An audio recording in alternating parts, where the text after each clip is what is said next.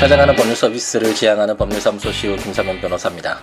155번째, 155번째 함께 있는 민법을 시작해 보도록 하겠습니다. 어, 원래 이제 월요일은 함께 있는 헌법, 음, 그리고 금요일을 함께 있는 형법 이제 간단하게 법률 중심으로 하고 어, 수요일에 이제 함께 있는 민법은 기존의 틀 그대로 어, 뭐 민법에 대해서 이렇게 쉽게 설명드리는 시간이긴 하지만 어, 개인적으로도 뭐 어, 제가 하고 싶었던 이야기나 아, 이런 것들 좀 편하게 아, 이렇게 방송을 하겠다고 아, 설명을 드렸었는데 아, 어제는 저에게 좀 좋지 않은 일이 있어서 아, 또 조금 시간이 지났네요. 그래서 오늘 에, 이제 에, 오전 재판과 오후 재판 가기 전에 약간 시간이 있어서 아, 빨리 녹음을 하고 아, 팟캐스트 함께 있는 민법을 올리고 가려고 아, 지금 책상에 앉아 있습니다. 어, 어제 함께 하셨었던 굉장히 친하게 지내셨던 에, 변호사님이 이제 돌아가셨는데 에, 그동안 삶과 죽음에 대해서 어느 정도 이제 어, 제 나름대로의 그 생각을 정리를 했고 어, 좀 초연해질 수 있겠다라고 생각을 했는데 그래도 막상 어, 이제 이 세상을 떠나서 음, 함께 할 수 없는 얼굴이라도 한번 보고 싶었는데 다시 보지 못한다라는 그런 사실은 마음을 아프게 하는 예, 그런 것은 어쩔 수가 없는 것 같습니다. 그건 뭐 어, 자연스러운 그런 감정인 것 같고 어, 뭐 비록 뭐 영혼이 있다거나 뭐 천국 뭐 이런 것들을 어, 믿지는 않지만 개인적으로 믿지는 않지만 어, 어, 죽어서 어, 이제 에, 좋은 뭐 곳으로 가셔서 어, 현실에서 어, 이루지 못했던 것 어, 많이 아팠던 거 다 잊어버리고 어, 좋은 일 가득했으면 좋겠다라는 그런 희망 이게 어떤 어, 우리 인간이 가지고 있는 기본적인 어쨌든 불완전한 존재잖아요. 우리 인간이라는 것이 에, 그렇기 때문에 갖는 그런 희망상 어떤 에, 우리가 알 수 없는 부분에 대한 동경 뭐 그런 것이 아닌가라는 생각이 들고 어쨌든 상가 아, 고인의 명복을 어, 정말 진심으로 어, 비는 어, 어제의 시간이 아니었던가 생각이 듭니다. 아, 함께 있는 민법 아, 이제 계약의 효력 부분 이제 읽게 될 텐데 어, 채권 총론 부분과 관련돼서 제가 그 채권의 목적 부분 이후에 채권의 효력 부분이 굉장히 중요했었잖아요. 특히 에, 만약 채무자가 자기의 채무를 이행하지 않았을 때 채권자가 그 채권의 효력으로서 어떻게 자신의 권리를 확보할 수 있는가와 관련돼서 주로 손해배상 책임을 묻는 것으로 채무 불이행에 대해서 어, 그렇게 유형화되어 있다라고 설명을 드렸는데 어, 이 채권 강론에서 이제 계약 부분 우리가 시작을 했잖아요. 이 계약법에서도 에, 가장 중요한 내용 중에 하나가 바로 이 계약이 어, 이제 계약의 성립과 관련돼서는 지난 시간까지 청약과 승낙을 바탕으로 해서 청약과 승낙이라는 당사자의 의사의 합치가 있으면 계약이 성립된다라는 것은 이제 배웠고 그 계약이 성립된 되었다면 그, 계, 그 성립된 계약이 어떤 효력을 발생하는지와 관련된 에, 내용들을 지금부터 읽어보겠습니다. 오늘 이제 동시 이행의 항변권과 위험 부담과 관련된 규정들 이제 세 개 조문을 볼 텐데 에, 동시 이행 항변권도 중요하고 어, 위험 부담은 제가 함께 있는 민법 팟캐스트 진행을 하면서 어, 여러 차례 좀 설명을 드렸던 것 같은데요. 굉장히 어려운 부분이고 어, 사실상 그 어떤 계약을 이행하지 못하는 그 책임을 그 위험을 그 손해를 누구에게 부담시킬 것인가 하는 것들은 굉장히 중요한 문제일 수 있잖아요. 만약 채권자와 채무자 중에 누구가 잘못한 게 명확히 드러난다면 그거는 뭐 그렇게 큰 문제가 없겠죠. 그 사람에게 책임을 물으면 되니까. 근데 우리가 일상에서 보면 어 전혀 과실이 없는데도 불구하고 뭐 불강력적인 사유라든지 여러 가지 사유로 인해서 계약을 이행하지 못하게 되는 경우가 있을 수 있잖아요. 그랬을 때 누구에게 그 책임을 물을 것인가, 그 손해를 물게 할 것인가는 아, 굉장히 중요한 문제고 그 그게 이제 537조, 538조를 통해서 위험 부담의 문제를 보게 될 것입니다. 굉장히 중요한 문제고 어, 교과서나 어, 뭐 판례나 이런 내용들이 굉장히 좀 깊은 내용들이 많이 있는데 함께 있는 민법에서는 뭐 우리가 처음부터 시작했듯이 시작할 때 말씀드렸고 우리가 어, 그렇게 가자라고 약속했듯이 에, 가볍게 이런 조문이 있고 이런 내용이 담겨져 있으며 어, 이런 것들이 어떻게 어떤 의미를 에, 가지고 있는지와 관련된 에, 내용들을 가볍게 어, 이해하고 넘어가는 에, 그런 시간을 가져보도록 하겠습니다. 제 536조 한번 보면 동시 이행의 항변권이라는 제목으로 제1항 쌍무계약의 당사자 일방은 상대방이 그 채무 이행을 제공할 때까지 자기의 채무 이행을 거절할 수 있다. 그러나 상대방의 채무가 변제기에 있지 아니한 때에는 그러하지 아니하다. 제2항 당사자 일방이 상대방에게 먼저 이행하여야 할 경우에 상대방의 이행이 곤란할 현저한 사유가 있는 때에는 전항 본문과 같다라고 규정하고 있습니다. 그 유명한 동시 이행의 항변권과 관련된 규정인데요. 말 그대로 한번 어, 풀어보자도 용어 자체를 해석해 보자도 동시 이행이라 어떤 의무가 있을 때 이거를 동시에 이행해야 한다라고 하는 항변할 수 있는 권리다. 아, 라고 이해하고 접근하면 되겠죠. 이건 용어 자체가 어느 정도 그래도 그 내용을 함축을 하고 있잖아요. 항변과 관련된 내용은 어, 제가 설명을 어, 예전에 드렸었는데 어, 재판 과정에서 가장 중요한 것이 주장과 입증. 내가 이것이 사실이에요 라고 법원을 설득하는 그런 과정이 가장 중요한 내용이라고 할 수 있는데 그랬을 때 상대방이 상대방이 주장하고 입증한 내용에 대해서 아 그것이 맞더라도 뭐 돈이 뭐 내가 채무가 있는 것은 맞더라도 이미 변제했기 때문에 더 이상의 채무는 없습니다라는 식으로 반박하는 아, 그런 권리가 바로 항변이라고 할 수 있는데 여기에서는 동시에 이행하라고. 그래 내가 이 의무가 있는 거 맞다. 하지만 너도 의무가 있잖아. 그럼 우리 동시에 이행할 수 있도록 해달라 라고 이렇게 주장할 수 있는 권리가 바로 동시 이행의 항변권이다라고 생각하시면 아, 되겠습니다.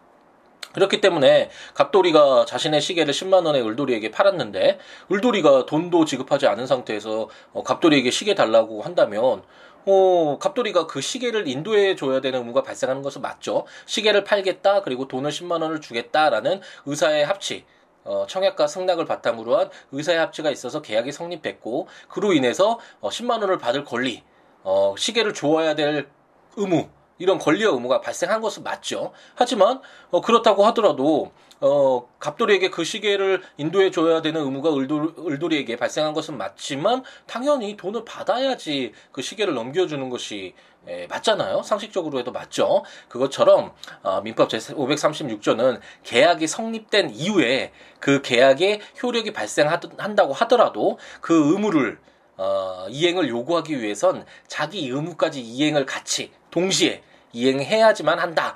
그리고 상대방은 그런 어, 동시 이행을 해달라는 그런 주장을 할 수 있는 에, 항변권을 갖는다라는 규정이라고 어, 생각하시면 되겠습니다. 근데 만약 뭐 갑돌이와 울돌이가 이렇게 합의를 통해서 시계를 먼저 건네주고 돈은 한 달 뒤에 지급하겠다 뭐 이런 합의가 됐다면 뭐 시계를 인도해 달라는 울돌이 요구를 갑돌이가 거부할 수 없는 것은 당연히 맞겠죠. 제가 채권 어, 총론 부분을 시작하면서 말씀드렸듯이 채권 관계는 에, 당사자들의 의사 합치가 있으면 그것이 이 사회에 뭐 크게 해가 되지 않는 한 그냥 유지되도록 하더라도 큰 문제는 없잖아요. 당사자들 사이의 문제니까 에, 그렇기 때문에 이런 합의에 의해서 어떤 다른 내용들이 어, 뭐 채워지는 것은 전혀 문제가 없을 것이다라고 생각하시면 아, 되겠습니다. 어, 뭐 쉽게 이해하자면 정말 536조가 굉장히 가볍게 이렇게 터치하고 넘어가는데 어, 현실에서도 굉장히 많이 문제가 되는 내용이고 만약 대량 거래 그리고 계약의 내용이 불명확할 때 뭐 여러 가지 문제가 있을 수 있잖아요. 이랬을 때 동시이행 항변은 굉장히 중요한 문제. 그리고 어 제가 하는 사건 중에서 가장 많은 어, 부분이라고도 할 수 있는 그 임대차 관계 뭐 이런 문제가 있을 때 임대차 계약이 종료되고 어 그 건물을 명도해 달라 건물을 빨리 달라라고 주장했을 때 임차인은 어 그럼 임대차 보증금 반환 받고 나서 반환 받는 것과 동시에 이 건물을 명도해 주겠다라고 이렇게 주장하는 경우가 가장 많은 사례 중에 하나잖아요. 이게 바로 동시이행의 항변권의 예라고 생각하시면 되겠습니다. 그러면 이제 위험 부담과 관련된 537조 한번 읽어볼까요? 채무자 위험 부담주의라는 제목으로 쌍무계약의 당사자 일방의 채무가 당사자 쌍방의 책임 없는 사유로 이행할 수 없게 된 때에는 채무자는 상대방의 이행을 청구하지 못한다라고 규정을 하고 있습니다. 어, 제가 어느 정도 설명을 드렸는데 당사자 중에 누군가가 잘못을 해서 계약이 이행이 되지 않았다면 그 책임을 그 과실에 있는 사람에게 물어야 되는 것은 뭐 그래도 어느 정도 쉽게 예, 우리가 이해할 수 있는 부분인데 만약 당사자 쌍방이 아무런 잘못이 없는데 그 계약이 이행되지 않았을 때 어, 누구에게 이 손해가 발생한 거, 이 위험을 누구에게 예, 부담시킬 것인가라는 것들은 굉장히 중요한 부분이겠죠. 예를 들어서 아까 말씀드렸듯이 갑돌이가 을돌이에게 10만 원 시계 이제 어, 판다라는 그런 계약을 체결했는데 갑돌이가 을돌이에게 이제 시계를 인도해 주려고 이제 가는 도중에 어, 급한 일이 있어 뛰어가고 있던 병돌이와 부딪혀서 시계가 파손되었다 이렇게 가정을 해보죠. 그랬을 때 어, 갑돌이 가실이 없었다고 한번 가정을 해보겠습니다. 병돌이의 100% 가실이었다고요. 그러면 이때 어, 을돌이로서는 어쨌든 갑돌이가 자신에게 그 시계 주지 않았으니까 나 돈 지급할 수 없다라고 주장을 할 것이고 갑돌이는 어, 내 잘못이 아니라 이건 너한테 물건을 주러 가는 그 과정에서 어, 병돌이의 전적인 100% 잘못으로 인해서 시계가 파손됐는데 이게 내 잘못이냐? 돈 달라. 이건 만약 너한테 물건 주려고 가지 않았으면 어 이거는 시계가 파손되지도 않았을 거 아니냐? 이런 식으로 주장을 하면서 매매대금 달라고 지급 해달라고 그렇게 요구할 수도 있겠죠. 그래서 굉장히 어려운 부분인데 이게 정말 간단하게 가장 어, 심플하게 이렇게 예를 만들어서 하는 것이지만 이것이 정말 구체적인 현실 관계에서는 정말 중요한 문제일 수 있겠죠. 만약 물건이 대량의 뭐 진짜 값어치가 수백억에 이르는 그런 물건이 만약 파손이 됐을 때 그 위험 그 손해에 대해서 어, 양 당사자의 그 기책 사유가 없었을 때 누구에게 그 부담을 시킬 것인가와 관련된 문제는 굉장히 중요한 문제라고 할 수 있을 것이고요. 어쨌든 이 심플한 예에서는 이 주장이 서로 있을 수 있잖아요. 그랬을 때 이제 민법은 당연히 사적 관계에서의 기준이 되는 일반법이기 때문에 기준을 마련해 둬야 되겠죠. 뭐 어떤 분쟁을 해결할 수 있는 기준을 마련해 두어야 할 것이고 537조는 채무가 당사자 쌍방의 책임 없는 사유로 이행할 수 없게 된 때에는 채무자는 상대방의 이행을 청구하지 못한다라고 아, 이렇게 규정을 하고 있어서 갑돌이가 아, 비록 병돌이의 가실로 어 이렇게 시계가 파손되어서 갑돌이에게 가실이 없었던 것은 맞지만 어 어쨌든 그 시계 파손된 데 있어서 을돌이 또 잘못이 없잖아요. 그렇기 때문에 매매 대금 지급을 청구할 수 없다라고 규정을 해서 원칙적으로 위험 부담은 채무자가 부담한다라는 기준을 설정하고 있습니다. 갑돌이로서는 어떻게 해야 될까요? 그냥 억울하게 시계에 망가졌다고 파손됐다고 울면서 돌아와야 될까요? 그렇진 않겠죠. 이제 병돌이가 100% 가실이라고 했으니까 이건 병돌이가 불법 행위를 저지른 거잖아요. 불법 행위에 대해서 어, 손해배상 청구가 들어가겠죠.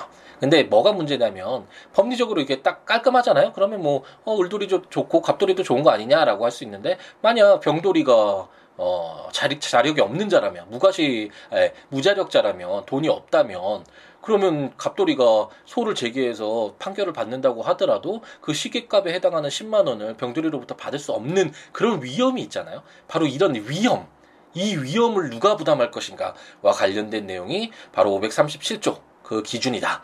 그리고 굉장히 중요한 문제다.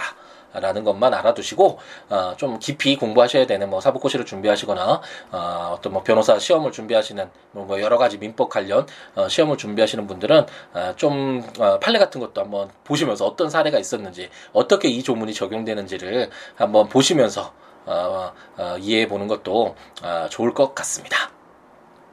예, 그래서 538조까지 한번 보죠. 위험 부담 좀 내용이 좀 길어지긴 했는데 위험 부담과 관련된 내용이니까 538조까지 보고 예, 마무리 지어 보도록 하겠습니다. 538조는 채권자 기책 사유로 인한 이행불능이라는 제목으로 제1항 쌍무계약의 당사자 일방의 채무가 채권자의 책임 있는 사유로 이행할 수 없게 된 때에는 채무자는 상대방의 이행을 청구할 수 있다. 채권자의 수령 지체 중에 당사자 쌍방의 책임 없는 사유로 이행할 수 없게 된 때에도 같다. 제2항 전항의 경우에 채무자는 자기의 채무를 면함으로써 이익을 얻은 때에는 이를 채권자에게 상환하여야 한다라고 규정하고 있습니다. 아까 537조에서 위험 부담은 원칙적으로 채무자가 부담한다라는 그런 내용을 배웠잖아요. 그런데 뭐 여러 가지 사정을 고려했을 때 채무자만 그 손해를 보도록 하는 것이 어, 좀 불공평할 때가 있을 수 있겠죠. 그 그와 같은 내용이 538조, 그 537조의 원칙으로 되어 있는 채무자 위험 부담주의를 보완하기 위해서 538조가 규정되어 있다라고 생각하시면 되겠고, 따라서 예를 들어서 이제 갑돌이가 영상물을 제작해서 공급하기로 했는데 영상물 제작에 이제 을돌이의 협력이 이제 필요하다고 이렇게 계약이 체결되었다고 한번 가정을 해보죠. 근데 을돌이가 협력을 하지 않아서 갑돌이의 영상물 제작 공급 채무가 이행할 수 없게 되었다. 어, 라고 한다면 어쨌든 뭐 이게 지금 이건 약간 기책 사유가 들어가기 때문에 에, 약간 다른 내용일 수도 있지만 어쨌든 537조에 대한 그 보완을 측면에서 읽어보는 것이 에, 좋을 거니 좋을 것이니까. 그리고 채권자의 책임 있는 사유라는 부분과 아, 이게 채무 불이행에 해당하는 고의 가실이 있는가와 관련돼서는 또 어, 다른 것이다라는 이런 주장도 있고 굉장히 좀 복잡한 게 있는데 어쨌든 이게 뭐 채무 불이행까지는 가지 않은 그런 내용이라고 한번 전제하고 어쨌든 갑돌이가 아, 을돌이가 협력을 하지 않아서 갑돌이의 영상물 제작 공급 채무가 이행할 수 없게 되었다. 그랬을 때 과연 이 영상물 제작을 어, 공급하지 못한 이런 손해, 이런 위험은 누가 부담할 것인가와 문제될 수 있을 텐데 이럴 때에도 무조건 채무자 위험 부담주의라고 해서 어 갑돌이의 책임만을 묻는다면 정말 억울하겠죠. 아, 그렇기 때문에 이와 같이 아, 채권자의 을돌이의 책임 있는 사유로 이행할 수 없게 된 때에는 어, 영상물 제작을 공급하지 못하게 된 게 을돌이 때문이라면 채무자는 상대방의 이행을 청구할 수 있다라고 해서 어, 그 대금 전부 지급해달라라고 청구할 수 있다. 라고 537조를 보완하고 있다라고 생각하시면 되겠고 어, 수령 지체는 우리가 어, 채권 청론할 때 공부를 했었죠. 어, 채무자가 뭐 돈을 갚겠다라고 했는데 어, 채권자가 집에 없어서 돈을 갚지 못하거나 뭐 주소를 알지 못하거나 뭐 이런 어떤 여러 내용이 있어서 채권자의 어떤 어, 잘못된 잘못으로 인해서 채무자가 자기의 채무를 이행하지 못하게 됐을 때 그런 상황을 수령지체라고 하잖아요. 그랬을 때는 당사자 쌍반 업거 과실 없이 책임 없이 어, 이행할 수 없게 되는데 아까 그 시계가 파손됐다라고 하더라도 그거는 미리 을돌이가 시계를 받았으면 아무 문제 없었을 건데 을돌이가 시계를 받지 않았으니까 어, 계속 그런 이런 불상사가 발생을 하게 된 것이죠. 그럴 때는 어, 채권자가 어, 어떤 위험을 부담한다. 그 손에 대해서 어, 책임을 진다 라고 어, 규정을 하고 있다라고 이해하시면 되겠고 제 2항은 어, 물론 뭐 그러면 알겠다. 그러면 어, 갑돌이가 영상물 제작 공급하지 못한 건 을돌이 너 탓이니까 을돌이 네가 그 대가 대금 전부 지급해라라는 건 알겠는데 갑돌이가 만약 정상적으로 계약이 진행됐다면 뭐 그런 영상물을 을돌이에게 배송해 준다라는 뭐 배송 비용이라든지 뭐 여러 가지 계약이 원래대로 했으면 그 채무자가 이행해야 될 그런 비용들이 있을 수 있잖아요. 근데 이런 것들은 계약이 아예 이제 이행하지 못하게 됨으로 해서 그 비용을 지급하지 않아도 되잖아요. 근데 그, 그 영상물 제작에 대한 그 공급에 대한 대가는 모두 받게 될 것이고 그렇기 때문에 어, 갑돌이가 만약 계약이 어, 정상적으로 진행됐다면 어, 지급했어야 되는 그런 이익들은 어, 당연히 공제해서 어, 제외하고 어, 그 채권자로부터 대금을 받아야 한다 그런 내용을 담고 있다라고 이해하시면 되겠습니다. 그렇기 때문에 채무자는 갑돌이는 자기의 채무를 면함으로써 이제 제작물 어 그 그 영상물을 제작한 걸 공급해 주어야 하는 그런 의무를 이제 면했잖아요. 이익을 얻은 때에는 뭐 배송 비용이나 이런 어, 비용들을 이제 더 이상 쓰지 않아도 되니까 그런 이익을 얻은 때에는 이를 채권자에게 상환하여야 한다. 그래서 그 비용들은 채권자에게 주어라. 뭐 현실에서는 그런 비용들 다 공제되고 채권자로부터 어, 대금을 받게 되겠죠. 어쨌든 그런 내용을 담고 있다라고 생각하시면 되겠습니다. 오늘 굉장히 중요한 어, 민법 전체를 아우러서도 어, 그리고 뭐 채권 부분은 당연히 뭐 마찬가지고요. 어, 굉장히 중요한 동시이행 항변권과 어, 위험 부담과 관련된 어, 정말 중요한 내용들을 공부했으니까 한번 음, 조문들도 한번 찾아서 보시고 예, 그리고 제가 지금 아, 강의했던 이 내용도 한두 번 다시 들으셔도 정말 공부 좀 깊숙이 하셔야 되는 분들은 이런 토대를 가지고 구체적인 뭐 판례나 사례나 이런 것들을 이해하시면서 문제를 풀어야 되면 아, 푸시는 게 훨씬 더 아, 효과적인 방법이라고 장담할 수 있으니까 그냥 무조건 암기하고 이것이 아니라 어떤 내용인가라는 것들을 이해하고 어, 접근해야지 그 수월하게 에, 뭔가 파악되고 그것에 대해서 어, 내 것으로 만들 수 있으니까 어, 그렇게 한두 번씩 다시 들어도 좋을 것 같습니다. 아, 이 법령들 이제 에, 법률 보시면서 어, 함께 있는 민법 들으시기 위해서 국가법령정보센터에 가시면 어, 법률들 어, 검색해 보실 수 있으니까 민법 치셔서 한번 보시거나 어, 제가 전자책으로 함께 있는 민법 시리즈 어, 민법 정치 채권법, 채권 총론, 채권 강론, 친족법 상속편까지 모두 발간을 했으니까 거기에 해당 조문과 지금 제가 예로 들었던 이런 내용들이 다 어, 설명에 나와 있으니까요. 그런 거 한번 보시면서 들으셔도 좋을 것 같고 어, siwo.net, siwo.law.net 제 블로그에 해당 조문과 설명들 보시면서 참고하셔도 좋겠습니다. 그 외에 어떤 내용이라도 좋으니까요. siwo.net 또는 siwobooks.com에 오셔서 뭐 여러 가지 이야기 남겨주셔도 좋고 02-6959-9970 전화 주시거나 siwo 골뱅이 gmail.com 메일 주시거나 트위터나 페이스북도 아, 시우로에 오셔서 여러 가지 이야기 나누면서 함께하는 즐거움 나눴으면 좋겠습니다. 오늘 하루 이제 마무리 잘 하시고 이제 내일은 이제 함께 있는 형법으로 만나 뵙게 되겠네요. 아, 그리고 민법과 관련돼서는 아, 다음 주 또 수요일에 찾아뵙도록 하겠습니다. 오늘 하루도 행복 가득하게 세우시기 바랍니다. 감사합니다.